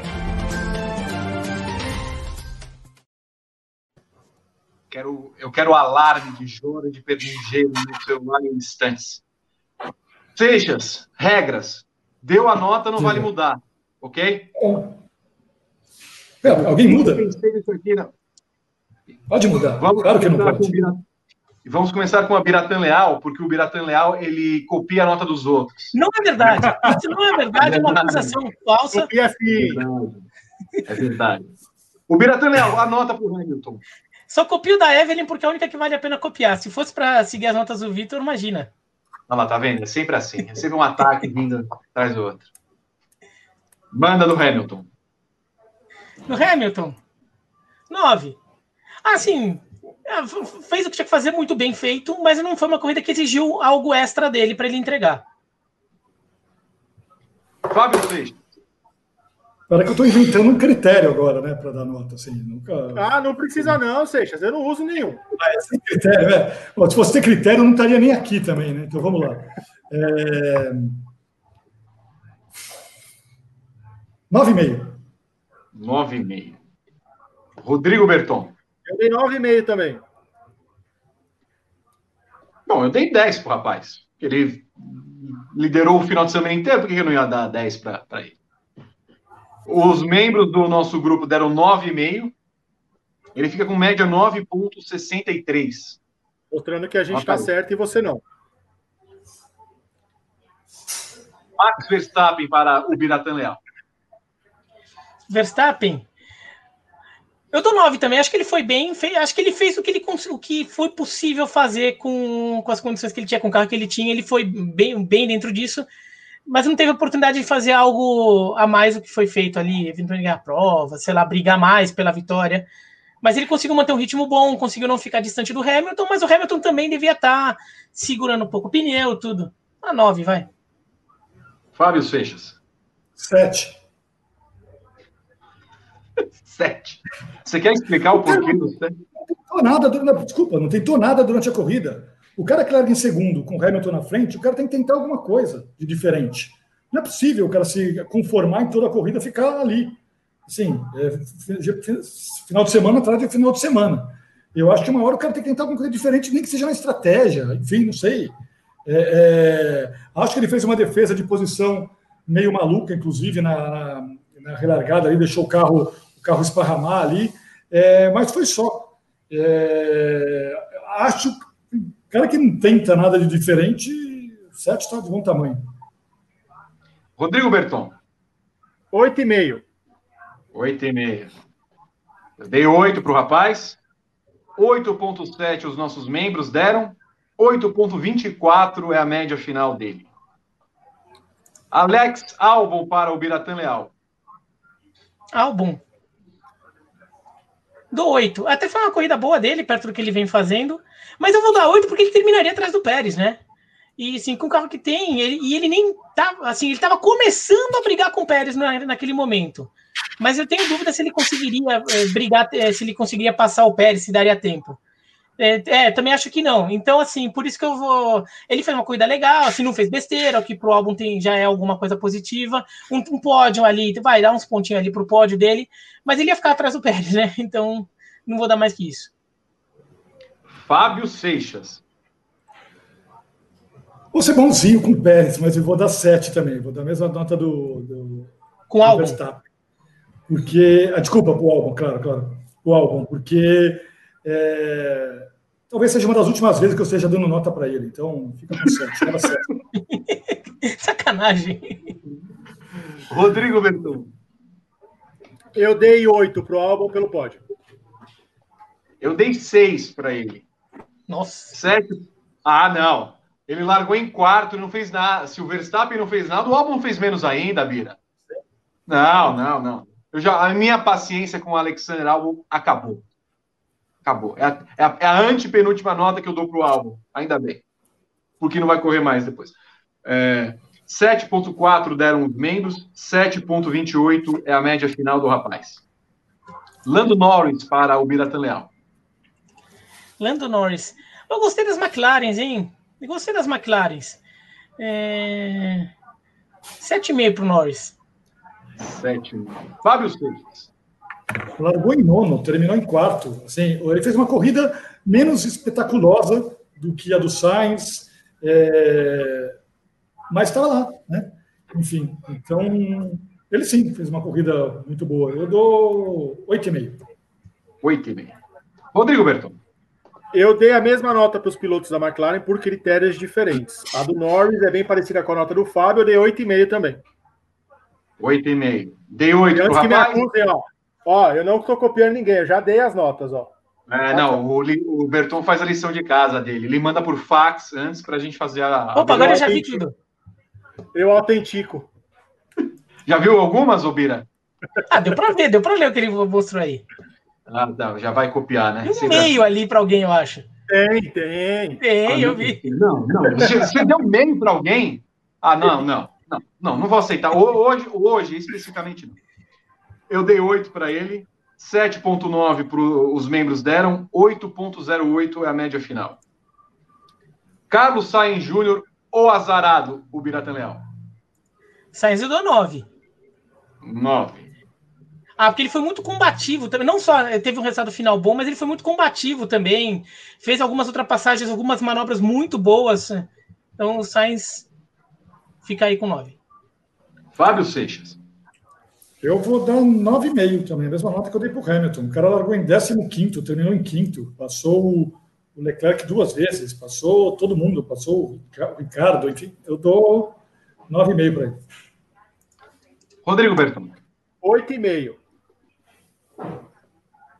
9. Eu dei para o rapaz. 8,5. Não tem critério mesmo. Hã? Não tem nenhum critério mesmo. Nenhum. Não.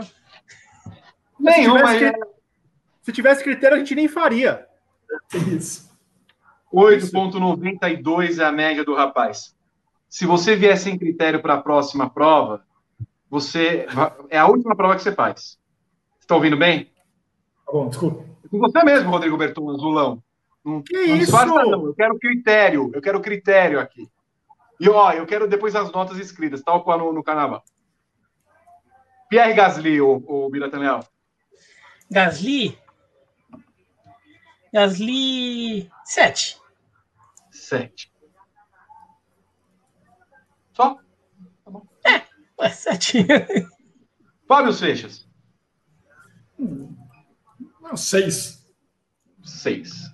Não percebi que estava na corrida. Rodrigo Bertão. Sete e meio. Sete e meio. Eu dei sete para o rapaz. 7.2 deram os membros. 6.94 é a média dele. Vai fazer aqui Daniel só um... Ricardo. Desculpa. Por favor. Nada legal do Gasly. Assim, o Gasly é um cara que subiu muito no meu conceito esse ano. Houve, houve uma parte da corrida que ele estava a dois segundos do, do álbum. Dois segundos do álbum.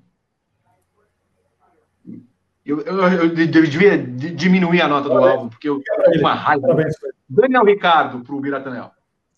O Ricardo, ele foi um. Ele animou bastante a corrida, né? ele se envolveu em várias ultrapassagens, ou, ou ganhando ou perdendo posição. Então foi bom para a diversão da corrida, tudo. Mas no final das contas, eu acho que ele já teve corridas que, que ele acabou mostrando um resultado melhor. Né? Ele ficou lutando muito na prova, mas assim. Tinha dificuldade de sair muito do lugar, né? É, ficou lutando, lutando, lutando e meio que ficava ali, sempre ali, né? Então, 6,5 para o Ricardo. 6,5. Fábio Seixas. É, ele ficou sempre ali, sempre ali, mas rodou para trás, né? Porque ela largou em sexto e terminou em sétimo. Sim, né? então... não, é que ele cai logo de cara, né? Na, na, segunda largada ele cai para décimo e depois não sai mais ali, né? Fica assim, e... só por causa dos boxes. Detalhe, reclamou pelo rádio. Não vão deixar o, o com me, me abrir a, a porta para eu passar? Ah, teve isso, né? Então, eu ia dar seis, acabou, caiu para cinco agora na TV. Cinco. Cinco. Ó, mudou, a, mudou a nota, hein? Não, não mudei, não, não falei depois falei. Vai. Vem. Eu dei, sete, eu dei sete pelo passão no Leclerc e no Ocon, que a briga foi bonita. Seis, eu dei para o rapaz. 7.3, os benevolentes membros do nosso grupo no WhatsApp deram. 6,36. 6,36 é a média dele. Bom, Walter e Bottas, o Biratan Leal. Ah, cinco e meio. Vai. Cinco e meio. Será? É, agora eu já falei, vai, agora eu já falei. Eu, sabe quando você fala, nossa, e se arrepende no momento que ela sai da sua boca, assim, mas tudo bem, vai. Fábio Seixas. O Bottas, ele virou nono colocado na 43 volta. Teve 14 voltas para fazer uma coisa melhor, ele só ganhou uma posição, né? Então, assim, não, ganhou uma posição não, ele só ganhou a posição do Pérez, que, que conseguiu terminar a prova. Então, uma Mercedes na mão, nota 4. 4. Rodrigo Berton. 3,5. Ah, 3,5, Berton. 3,5. Lamentável, eu não aguento mais o Bottas. aguento. Bom, eu dei dois. Por favor. Largou não, que nem Não, mas espera um pouco, Vitor, quanto é que você deu na última prova pro Bottas? Espera aí um pouco. É eu, eu, pensei a minha nota também pensando nisso, porque o Grande Prêmio da Turquia do Bottas era um negócio. É, então, eu acho que eu dei dois pro Bottas, alguma coisa assim, Foi. entendeu? Eu fiquei pensando, bom, aquela prova ele não fez, né? Ele fez um pouco mais que o dobro a mais, por isso que eu cheguei esse 5,5 que eu me arrependi na hora que eu falei. Eu devia ter dado 4,5 ou 5. Mas ah, eu já falei, então que se dane. Eu dei uma nota boa pro Bottas na Turquia. Ó, o Bottas na Turquia, 2, meio, meio, aliás, 2, meio, 0, 0, 0 e menos meio que inaugurou esse conceito de nota negativa. Ele ficou, Porque merece... olhando aqui, olhando aqui o volta a volta, ele ficou 15 voltas atrás do Ricardo no final da prova. O cara com a Mercedes, o outro com uma Renault. Como assim? Deixa, ele ficou quatro atrás do Raikkonen, acho. Imagina o Hamilton. O Hamilton tá, tá, tá, sei lá, com a corrida que furou o pneu, que, sei lá, caiu um balão, aconteceu alguma coisa na pista. De repente ele se olha e olha, tem o Ricardo na frente dele. Quanto tempo o Hamilton vai ficar atrás do Ricardo? Ele passa no meio do cara. Se você tiver com o lap chart aí, vê aí, o, o carro número 7 ficou quantas voltas na frente dele? 7,77, dá uma olhada. Olha aqui. Por favor. Estou olhando. Vai olhando. Os membros eram então, quatro. Três voltas, três voltas. Alfa Romeo. Asa três aberta. Décima Alfa quarta, Romeo. Décima quarta, décima sexta. Isso aí. Não. Quatro deram os membros, 3,8, que é muito. Eu vou, eu vou contestar essa nota no final. 3,8 é a média final do, do Lentão. Esteban Ocon para o Biratan Leal. Cinco. Cinco, é. Cinco. É que assim, ele, ele ficou. Ele, em alguns momentos até estava na frente do Ricardo, tudo, mas. Ah, foi muito cordeirinho também, né? E depois que abriu, ninguém mais viu. Fábio Seixas. Vou de cinco também. Mais um que não diz a que veio na Fórmula 1. Rodrigo Berton. Eu fui de 6,5 para ser bonzinho, porque ele dificultou a vida do Ricardo ali. Ele falou: não, vou, não vai passar, não. Vai passar, não. Eu gostei. 6,5? Ah, acho que eu fui bonzinho, né? Que não pode mudar. Então, você tá, você tá, acho que você votou leve hoje. Acho que você tá, tá, tá leve. Ah, Peter. 5 também dei pro rapaz. Os membros 5,5. A média 5,4. Charles Leclerc, que deve estar ouvindo algumas do Vettel, Biratanel. Leclerc, hum, 5,5, vai. Ele, ele, ele lutou bastante. É, acho que eu deveria ter dado mais para o Leclerc. Ah, já foi, vai. É, no final das contas, não, é que no final, na verdade, na verdade, a nota do Bottas que eu falei que eu falei besteira. Eu devia ter baixado a nota do Bottas. Mas 5,5 para o Leclerc, vai. Fábio Seixas. 6. 6. Rodrigo Berton. Eu dei 3,5 porque ele protagonizou o momento El Chan da corrida. Tem ali que ele tomou um passão do Gasly, do Ricardo e do Sainz. Então, esse aí passou, esse aí passou, esse aí passou. então, dei 3,5 para ele. 5 eu dei para o rapaz. 5,9 deram os membros. 5,18 é a média final dele. Agora eu quero explicação de. É, esse eu quero explicação de todos. Porque Daniel Kivet foi o nome da corrida para mim. O Biratan Leal. É... Até para usar um critério que eu usei, hum. né? Na, na prova da Turquia, que foi aquela prova na água toda, tudo, que é assim, que no final das contas eu nem eu não, eu não zerei o Latifi não, e não zerei o Bottas por causa disso. Aí eu vou dar, eu, eu não, eu não vou zerar porque o Kvyat terminou a prova dele, mas vou dar meio para ele.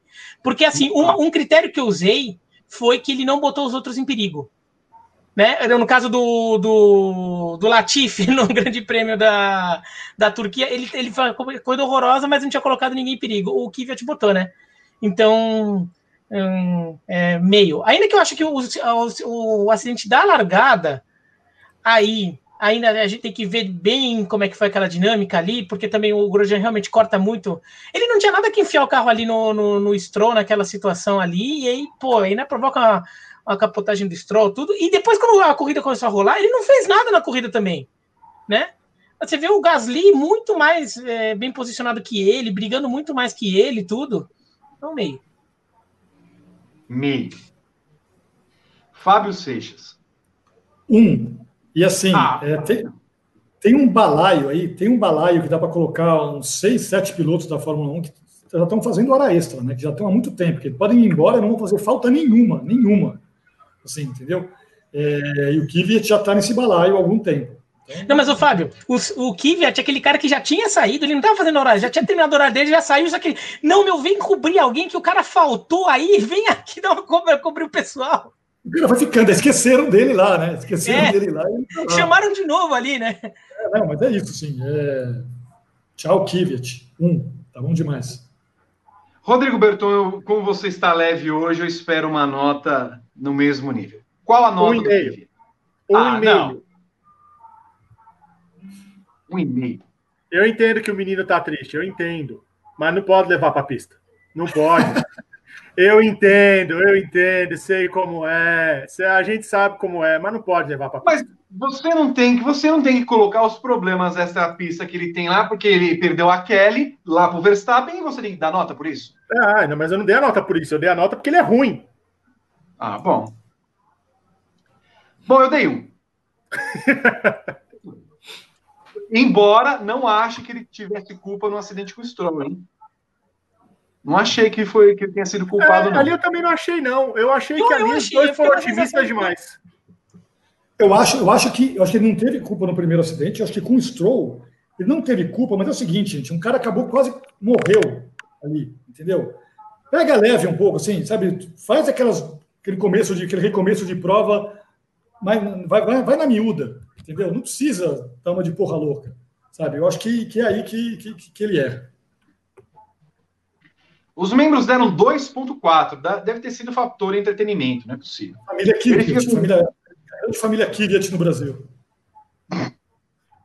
1.28 é a média do, do coitado. George Russell para o Biratan Leal. Hum...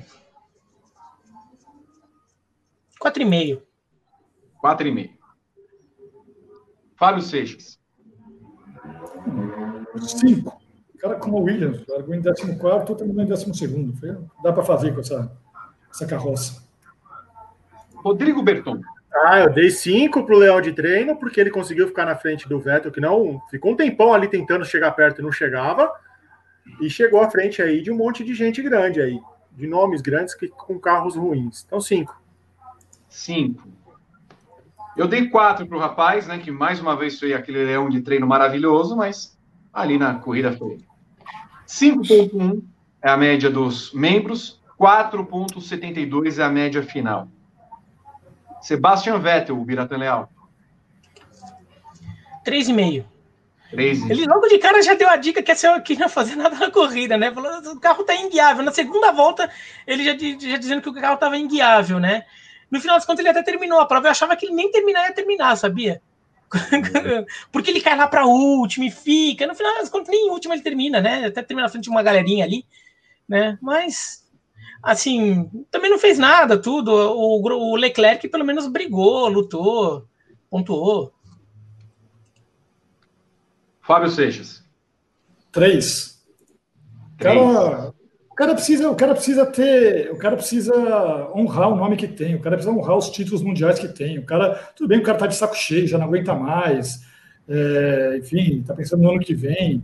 Mas o cara, pô, tem quatro títulos mundiais, o cara até correu bem na Turquia, mas pô, o cara chega agora e, e numa corrida como essa e também não tenta nada diferente, se conforma ali, fica também mimimi pelo rádio. Enfim, é, faz alguma coisa diferente, tenta alguma coisa. Não tem nada disso no Vettel hoje. Rodrigo Berton. Tudo bem que ele está correndo com o Uno com uma escada pendurada em cima, né? Mas ficar tanto tempo atrás do, do Russell, não conseguir passar e terminar atrás de Kvyat, Russell e do companheiro de equipe, eu dou dois, mas eu dou um adendo pela chiadeira que ele deu contra o Leclerc no rádio. Eu gostei, ele tá bravo, eu acho que é assim mesmo. Companheiro de equipe tá folgando, tem que ir lá e resolver. Eu só espero que eles se resolvam nas próximas etapas, como se resolveram no GP do Brasil do ano passado. Eu ia dar um, mas eu vou dar três, porque ele ganha dois pontos pelo Who Let the Dogs Out, que conta Bom, pro, pro. Três pela, pela presença de espírito ao ver um cachorro e cantar. Os membros deram 4, ele fica com média 3,10. Olha, Nicolas Latifi, a boatos, ele correu, o Biratã. É, dizem a lenda, teve um momento que ele estava em 11, acho. Falei, nossa, o que aconteceu? É, mas assim, uh, Latifi, 3,5 também, vai. 3,5. Fábio Nossa. Cara, agora eu vou discordar muito. Eu vou completamente em outro caminho aqui. Eu vou dar oito pro Latifi. Nossa, oito? o cara largou em último com essa porcaria desse carro da Williams. O cara ficou na frente de duas Alfa Romeo, ficou na frente de uma Haas, ficou na frente. Oh, tá bem. nunca mais vou dar oito para ele de novo na vida, então deixa dar hoje. volta, o programa Seixas. Não é possível. Traz o, o, o Seixas que a gente conhece.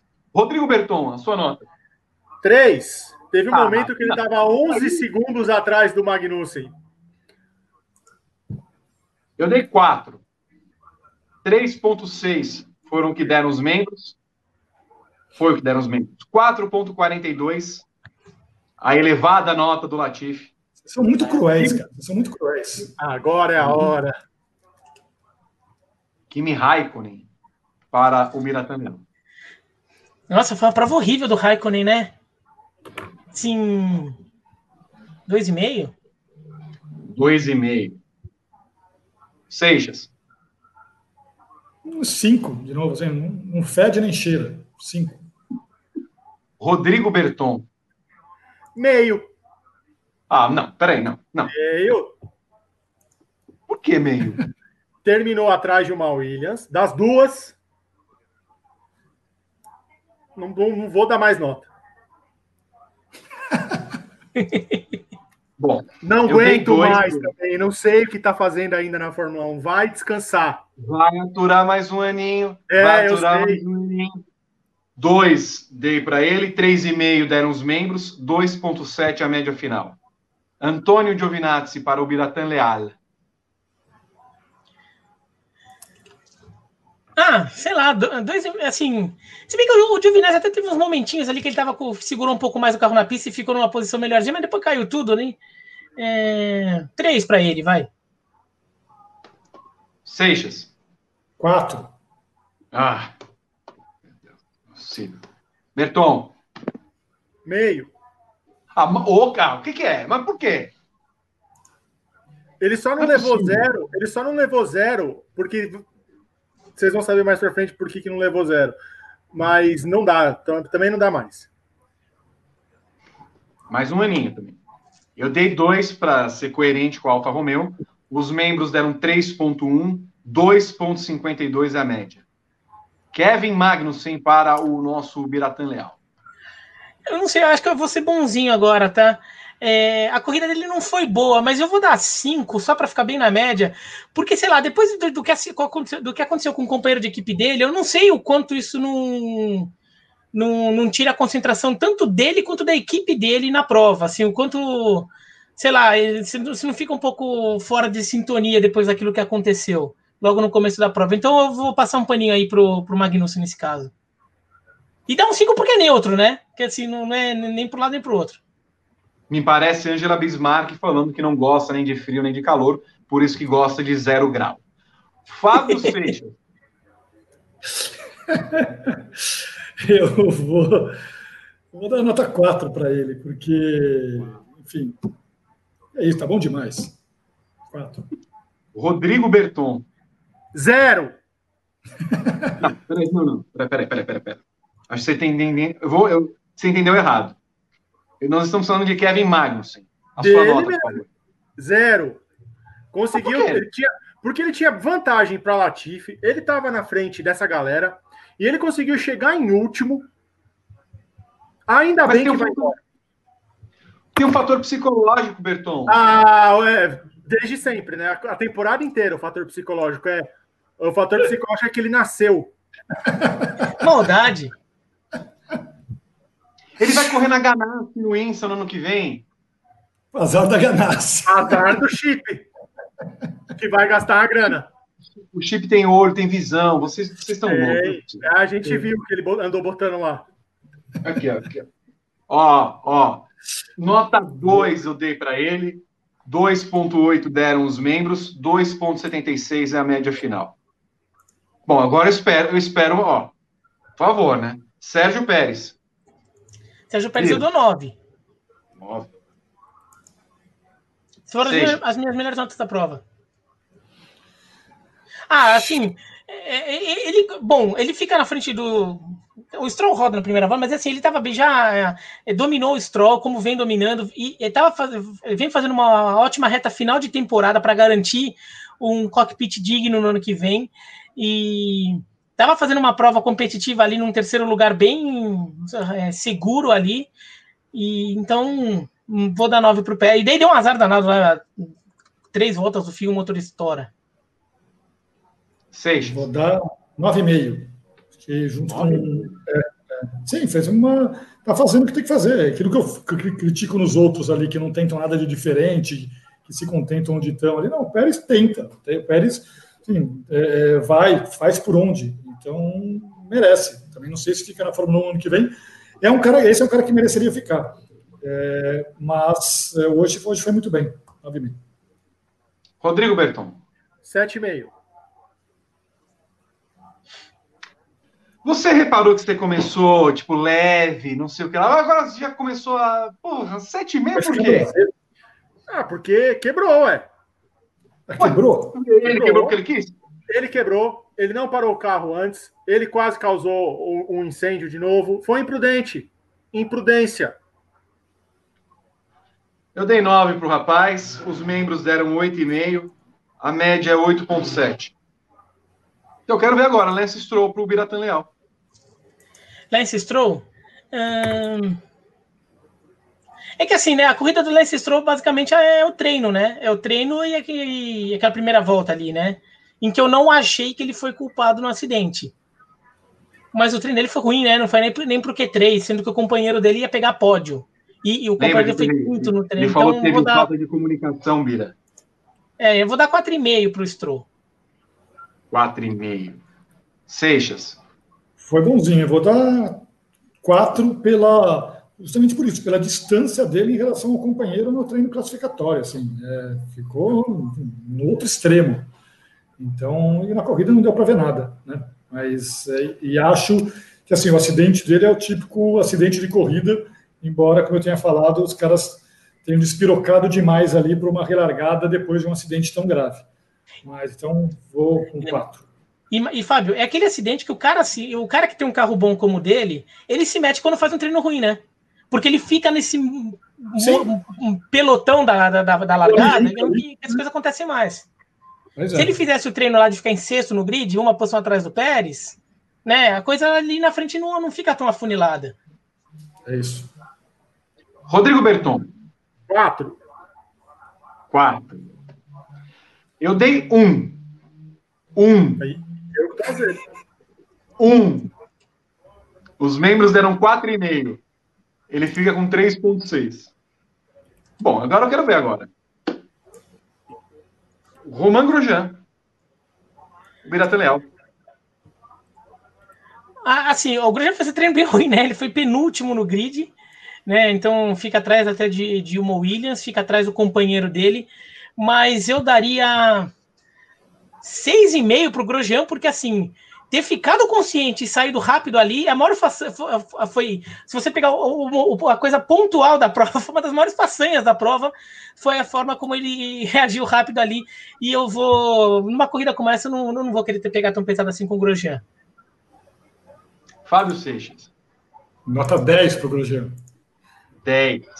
10 para o Grosjean, pela, pelo mesmo motivo assim, que o, o Bira colocou, assim, o cara sobreviveu, cara ficou acordado, o cara conseguiu pular do carro, o cara bateu no cinto, o cara conseguiu pular do carro. É, é... de novo, assim, fica como fica como uma para a posteridade de um cara que talvez nunca mais volte a correr na Fórmula 1, que possivelmente nunca mais vai correr na Fórmula 1 mesmo. Então Sim. leva esse 10, leva esse 10 para a posteridade, pega esse halo queimado, pendura na parede da sala e olha para isso todo dia e lembra que aquele negócio salvou ele. Entendeu? Pô, agora tô me sentindo mal, porque eu quis dar uma nota um pouco técnica, um pouco de homenagem, e achei que, fui, que fui simpático dando 6,5. É, então, é, mas assim, se fosse para homenagem, eu daria mais. Agora eu tô me sentindo mal. Rodrigo Berton. Ah, eu dei 10 também por ter sobrevivido, por ter causado uma das imagens mais impressionantes que eu vi no esporte.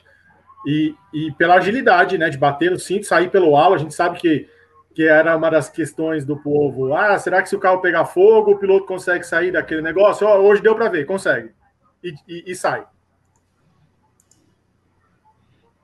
Tô me sentindo mal. Quanto você deu, Vitor? Eu dei três. é, com isso a gente encerra. Não, eu tirei. Oh, tirei, oh. não, tirei. Não, não vai. É isso, isso. Sabe o que é pior? O Vitor é sacana, porque ele me bota em primeiro, bota o Fábio em segundo, a gente faz, a gente abre o caminho. Ele é o último para pensar, ele tem tempo de de repente perceber que ele como fez uma avaliação errada e adaptar a nota dele. Mas ele mantém, ele mantém o erro. Ele teve a oportunidade depois de ver eu falar, o Fábio falar, o Berton falar, o, os nossos os inscritos aqui que estão aparecendo aqui, que estão dando a nota aqui nos comentários falarem, e mesmo assim ele comete o erro. Eu fui muito técnico na classificação, aquele movimento brusco para o acidente. Aí eu dei 10 na. Aí ficou 0 mais 0 mais 10, 3.3. Eu, coração, eu tenho menor coração, cara. Espero que você vote daqui a pouco com um pouco mais de coração do que nessa é. votação aqui. Nessa eu vou aumentar 2 e depois mais um 0. É, 7.7 a média dos. Não. Ah, é isso mesmo. 7,7 a média dos membros, coitado. É, eu fui muito mal. 7,44 a média final. A nota da corrida, o Biratan Leal. Nota da corrida? É que assim, o, o mais importante de uma corrida é ter uma briga pela vitória, né? E como eu falei, até acho que a corrida foi divertidinha lá no meio. É... Eu ia dar um pouquinho menos, só que daí, assim, como no final das contas, tudo que aconteceu deu tudo certo, eu vou dar um 8. 8. A corrida em si, se pensasse tecnicamente, eu daria menos. Mas, putz, por ter dado tudo certo, o Grosjean saído como saiu, o, o, mesmo o Stroll também não ter ficado nem meio machucadinho ali e tudo, é, depois de, de capotar, eu vou dar um 8 ali para a corrida. Tá, Fábio nota 6. Ó, a criança apareceu aqui. Demorou. É, nota 6. É, porque a gente vai lembrar dessa corrida no futuro, a gente vai lembrar pelo acidente do Grosjean e por mais nada. A gente não vai lembrar de nada que aconteceu nessa corrida. Além do acidente do Grosjean. Então, acho que é isso. É, poderia ter tido alguma emoção se os pneus do Hamilton se desgastassem mais, se houvesse ali uma, uma disputa de estratégia dele com o Verstappen, não houve. Então, nota 6. Rodrigo Berton. Olha, acho que eu fui um pouco azedo na minha nota. Eu dei 5,5. Ah, aqui, já, já ia ser removido. Quanto você deu? 5,5. Eu, ah, então... eu sou totalmente contra essa regra da, da Fórmula 1 que os pilotos podem trocar de, piloto, de pneu na bandeira vermelha. Eu acho que isso deu uma, uma xoxada na corrida.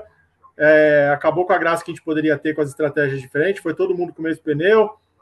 E, e é o que o Seixas falou: a gente só vai lembrar dessa corrida pelo carro dividido ao meio do, do Grosjean e o fogo. De resto. E lembrando que o final da corrida seria mais emocionante se tivesse a regra da NASCAR, né? Que teria Sim. prorrogação. Se der a bandeira amarela no, na, na volta final, você tem, você tem duas voltas de bandeira verde. Ia ser maravilhoso. Quanto, Vitor? Quatro. Tá bom. Quatro. Quatro. Chata, chata. Só vamos lembrar por causa do, da quase morte. Mas não. Chata. Quatro. Os membros foram. Ah, foi ok para eles. Sete. Cinco mais dois. Sete. Média 6,10 para a corrida. Pessoal, nós estamos, por conta do domingo, encerrando esse programa. Ah. É, preciso votar, né? É importante. Fábio Seixas precisa votar, eu preciso votar. Seixas, quero fazer o convite já oficialmente. Vote semana que vem, com mais tempo, mais calma, a gente pode falar mais. Tá bom. Conta comigo. Tá bom? Beleza. A, a cuida no mesmo horário semana que vem, né? Não, é duas da tarde. É mais duas da tarde. A cuida é duas, duas da, da tarde? tarde? Isso, vai emendar com o Fantástico. Bom, então, uma, por volta de três Mas que hora, qual, que hora vai ser a corrida no horário local? Oito e pouco da noite, eu acho. Oito e pouco. Tá. É oito da noite. O Biratan Leal, já é habituê do nosso programa, estará aqui semana que vem, espero eu. Não tem NFL, não tem MLB, NHL, não tem nada. Então, estará conosco semana que vem. E espero que aceite. E, e o quê? Depende de escala, pô, depende de escala.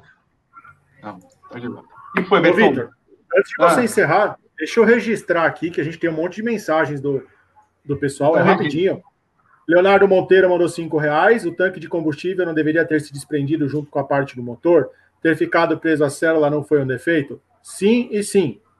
Sérgio Teles, dois reais. Nota 10 para o médico. Chefe opressor sem mimimi. Tal qual a aviação na Fórmula 1 se aprende com os acidentes. Como dito antes, Caso fosse há dois anos, provável tivéssemos uma morte na Fórmula 1. Eduardo Teixeira fez a adesão para o plano Hat Trick. Casa das Lagartixas Teatro Clube. O filme da Netflix desse ano vai estar repleto de emoções. É o Drive to Survive. Luiz Augusto Saavedra, dois reais. Vito, uma hora de programa e não temos nenhum sticker. Aí ele mandou mais dois reais. Deem a nota do sacão, não se esqueçam. A gente deu a nota ontem na live da Twitch. Sacão é o cachorro que invadiu a pista. Da, da Comer, Tu, It. É, Rômulo Barreto, George Russell, o Theo Fábio do século XXI. André Linarf mandou 10 dólares. Boa transmissão do Everaldo, chamou a atenção da célula. Pô, 10 dólares paga o salário da galera inteira aí, hein? Então, 10 dólares a gente vai almoçar. Chamou a atenção da célula de sobrevivência do Grosjean não se desprender do motor. Será que não seria melhor? Sim. Luiz Augusto Saavedra, o que Vitor Martins achou do elogio do Cola Pinto para o Drogovic? Cola Pinto é um, é um rapaz de respeito. Gosto de Cola Pinto. E essas foram as mensagens, Vitor. Muito obrigado a todo mundo que participou, mandou superchat, que entendeu que a gente precisou fazer um esquema de, de revezamento aqui. Então, deu tudo certo. Aí, ô, Vitor, só queria deixar registrado um negócio que eu achei que foi um grande erro de planejamento da parte de vocês de convidarem o Fábio para participar do, do briefing aqui do Grande Prêmio do Bahrein. Tinha que ter chamado o Fábio junto com o Flávio depois do Grande Prêmio de Imola. Porque daí teria Fábio histórias para contar. Estava disponível. Tentamos para que eles pudessem falar no final do programa o que eles fizeram em Imola. Exatamente, exatamente. Agora só quando tiver Imola de novo. Pois é, perdemos a chance. Não sei se vocês perceberam que está escuro. Eu acho que eu Sim. me fudi. Porque vai cair uma tempestade numérica. Aqui na minha casa, eu fico olhando para cá, ó, porque já está chovendo aqui na minha casa. Ah, tá brincando, sério. Bom, ó, teve isso aqui também, ó. O quê? Vocês esqueceram do cara atravessando na pista. Teve isso. Teve isso. Teve isso. Foi chamado de estúpido pelo rádio. Quero abraçar. Quero agradecer a Fábio Seixas, que semana que vem volta no nosso briefing pós-corrida, GP de Sakir. O Biratan Leal também, confirmaremos na semana, depende da escala, mas estão já convidados para participar do briefing da semana que vem com mais calma. Esperamos que sem acidentes. e, enfim, poder falar tranquilamente a respeito da Fórmula 1. Valeu, Seixas, obrigado. Valeu, gente. Valeu, Vitor, obrigado. Bem legal. Falou. Até mais. Valeu, Bertão, obrigado. Vamos, iremos, é, Seixas e eu votar, cada um em sua cidade. Se ainda você não votou, faça isso, tem mais uma horinha. Vote com consciência, vote certo, para a gente comemorar ou não depois. Valeu, gente, um grande abraço, até a próxima, tchau.